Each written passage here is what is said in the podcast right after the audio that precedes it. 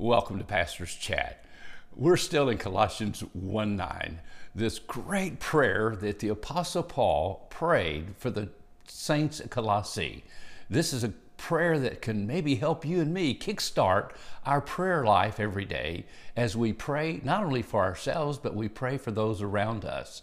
We've looked at this verse now for several days, but I just feel like it's so important as a model prayer to teach us what to pray as the Holy Spirit takes the Word of God and it through us makes intercession for the saints according to the will of God.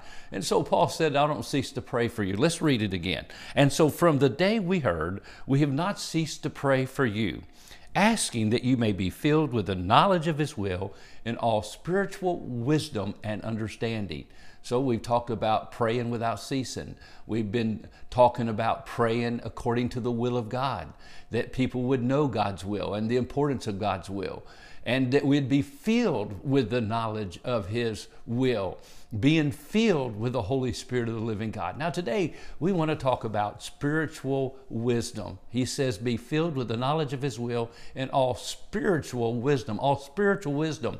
James 3 7 17 gives us kind of a hint about this. But the wisdom that is from above is first pure and peaceable and gentle and easy to be entreated. It's full of mercy and good fruits. It's without partiality and without hypocrisy. The wisdom that's from above. Now, just before that verse in 17 in James 3, he talks about the wisdom of the world. It's sensual, it's devilish, it causes strife and causes con- conflict and causes wars and fightings amongst people.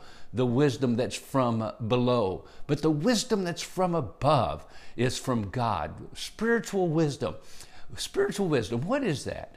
That is, spiritual wisdom is being able to see life and the world around us and the circumstances in the world around us from God's perspective. How does God see this?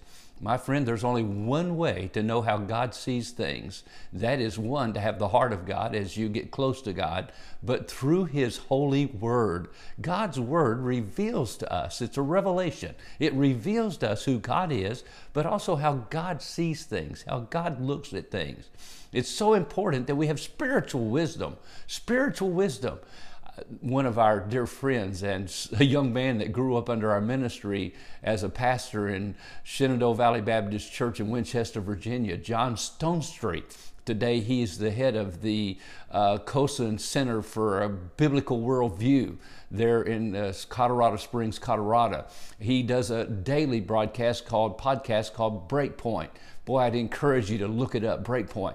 And what he's trying to do is take God's Word and help us to see today's news, today's culture, today's circumstances from God's perspective, a biblical worldview.